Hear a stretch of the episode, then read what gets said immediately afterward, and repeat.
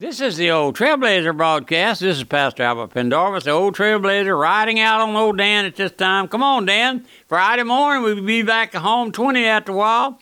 And let's get on about. We've got several places we've got to stop here and talk to these folks about the Lord and ask them if they're saved. Did anybody ever ask you folks, are you saved? I'm the old Trailblazer, and I have a reputation of being true to your soul if it takes a hide off. I ask you, are you saved?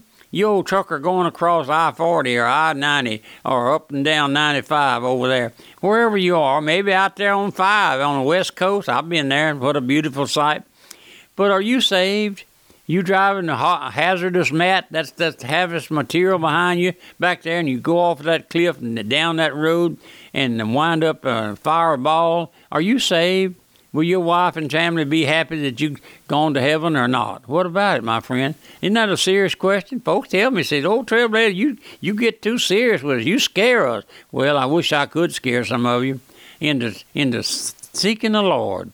His Bible says, seek the Lord while he may be found. You know what that means? It means someday he won't be found. You can seek him, but he won't be. You know, all you have to do to go to hell is the Lord leave you alone. You don't have no claim on the Lord. And you don't he doesn't owe you anything. He doesn't have to save you. Don't don't ever think about that, my friend. But this is the old Trailblazer broadcast, and we're here this morning, Friday morning, and uh, we've been here all week on this study on the Holy Spirit, and we're looking at the Holy Spirit in you and in me right now. That's our subject for this time, and we're going to get started here. We're going to look at this fact: every born again believer is indwelt by the Holy Spirit at regeneration or the new birth. This is clearly set forth in uh, 1 Corinthians 6:19. What? Know ye not that your body is this temple of the Holy Ghost, which is in you, which ye have of God, and ye are not your own? Also in 1 John 2, but the anointing which ye have received by him abideth in you, and ye need not listen, and ye need not that any man teach you, but as the same anointing you you of all things teaches all things and is truth and is no lie. Even as it hath taught you ye shall abide in him. Then paul sets this same truth forth there in galatians 4 and because ye are sons god has sent forth the spirit of his son into your hearts crying abba father we were looking at that abba that means daddy Daddy. Every baby that learned how to talk, first word he said is Daddy. I don't ever hear one of them say Mama. I have three, and they all said Daddy, Daddy, Daddy. And they want something, they say Daddy. And they still say that when they want, and they was in school coming up wanting the money. Daddy, Daddy. They never asked their mama for money. Always asked their daddy. And that's all right. That's glad of that. We see from these scriptures the presence of the Holy Spirit dwelling within the born again believer makes his body a temple, a temple of the Holy Spirit. When the Lord Jesus was born, the Father gave him a perfect body to dwell in, but the Holy Spirit condescends to dwell in the corrupt body of a born again believer. Isn't that grace? Let me read that again. Let me quote that again. When the Lord Jesus was born, the Father gave him a perfect body to dwell in. Isn't that grace, my friend? But the Holy Spirit condescends, listen, condescends to dwell in the corrupt body of a born again believer. But, listen, what gracious love that the Lord has for us poor sinners. Then again, this truth let us always keep clearly in mind, and that is that every born again believer is baptized into Christ at regeneration, according to Romans 6 3. Know ye not that so many of us, as were baptized into Jesus Christ, were baptized into his death? And then, according to 1 Corinthians twelve thirteen, for by one Spirit are we all baptized into one body, and have been all made to drink into one Spirit. This baptizing with the Holy Spirit taketh place at the time of the new birth. This makes Christ and the believer one. Then, according to Ephesians 1:13, we are sealed with that Holy Spirit of promise. Also, according to Ephesians 4, whereby ye are sealed until the day of, res- of redemption. This is the work of the Holy Spirit in the heart and life of the believer at the new birth.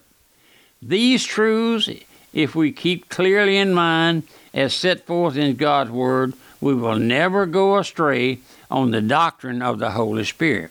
Now, let's notice this, this fact. The New Testament distinguishes between having the Spirit, which is true of every born again believer, and being filled with the Spirit, which is a believer's privilege and duty. We have noticed that on the day of Pentecost in Acts 2 4, and they were all filled with the Holy Spirit and bonded and began to speak with other tongues as the Spirit gave them utterance.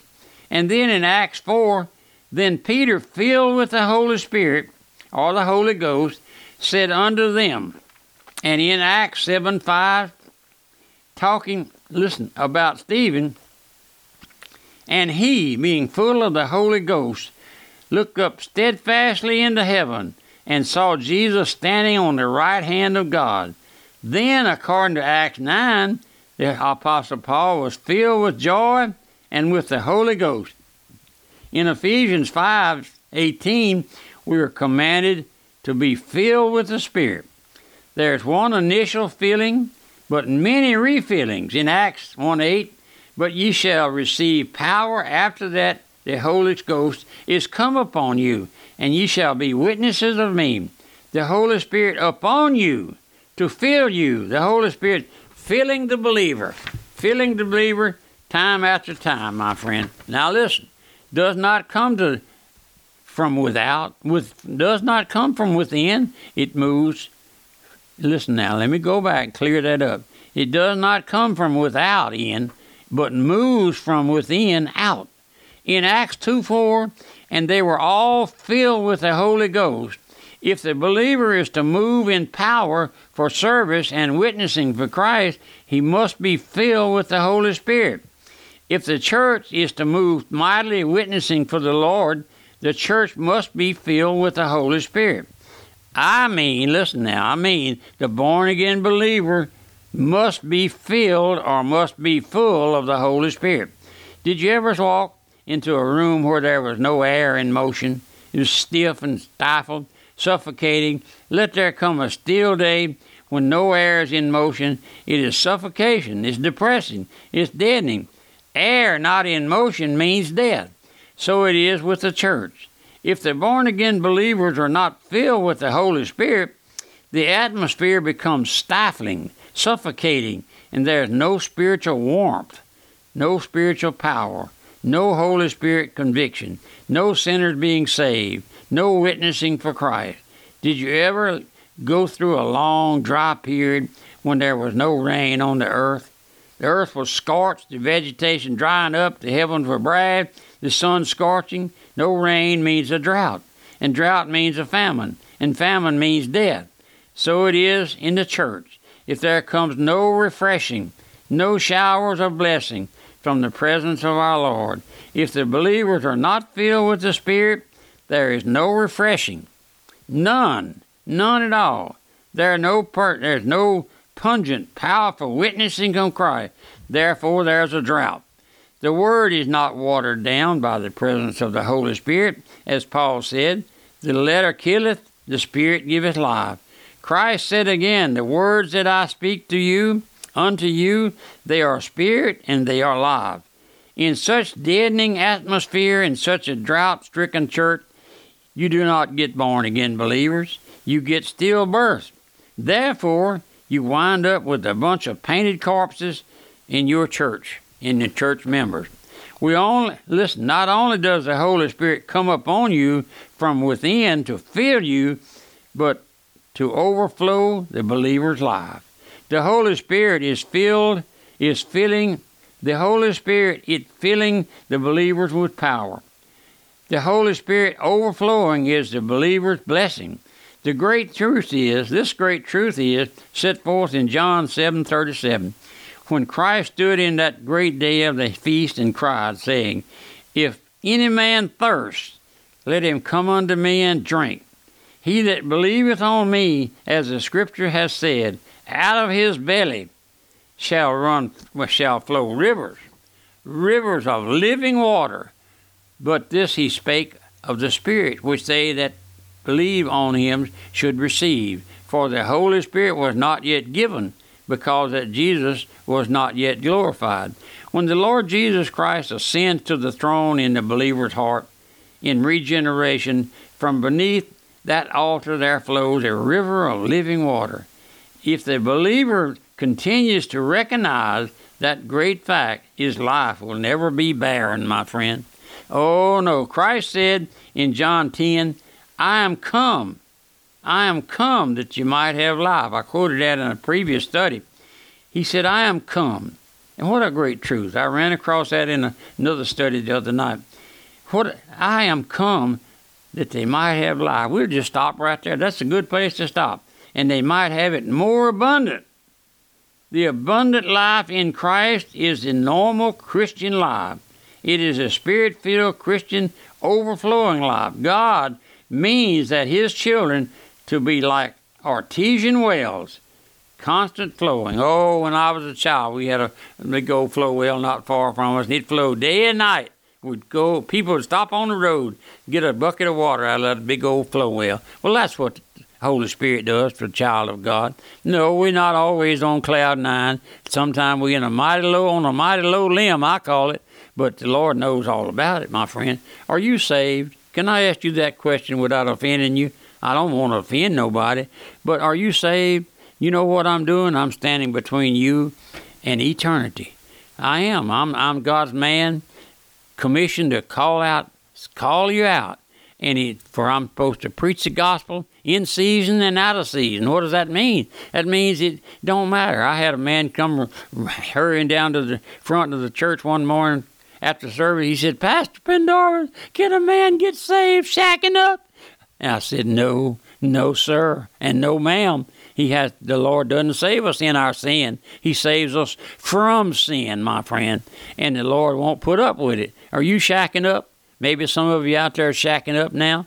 Illegitimate children being brought into the world to suffer all their lives. Oh, my friend, this is the old trailblazer, Pastor Albert Pendarvis bringing the study to a close at this time. It's been gracious to bring these studies to you. We'll pick it up next week in the, same vein, but it'll be a new study. And uh, if you would, I ask you to help us with the broadcast. Just if you appreciate God's man, true man, standing in the breach for your soul, that's what I'm doing. I'm, I'm standing between you and going out into eternity lost, my friend. I'm bringing you the truth. This is the truth, the voice of truth, bringing you day after day, time after day, over all these radio stations, all over Radio Missions Radio, 24 hours a day, seven days a week, with nothing but the gospel. You know what the word gospel means? It's good news, my friend.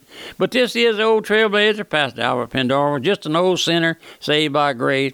And then my address is uh, Post Office Box 1810, Walker, Louisiana 70785 and my phone number, area code 225 664 8658. And let me, I fail to mention oftentimes my bookstore here. We got a gracious Bible and bookstore. If you write me or let me know, I'll send you a catalog or either stop by here in 9559 Florida Boulevard in Walker, Louisiana. And I'm always here Monday through, well, I'm here on Saturday too. And, uh, Come see me. Would you do that and pray for me? Call me and tell me you're praying for me. I wish you would. Goodbye and God bless. Pastor Pendarvis thanks listeners who emailed, called, and wrote him recently with encouragement to continue airing this broadcast. If you have not done so, take a moment to let Pastor Pendarvis know you appreciate this ministry. Email pastor at radiomissions.org or call 225 664 8658. That's pastor at radiomissions.org or call 225 664 8658.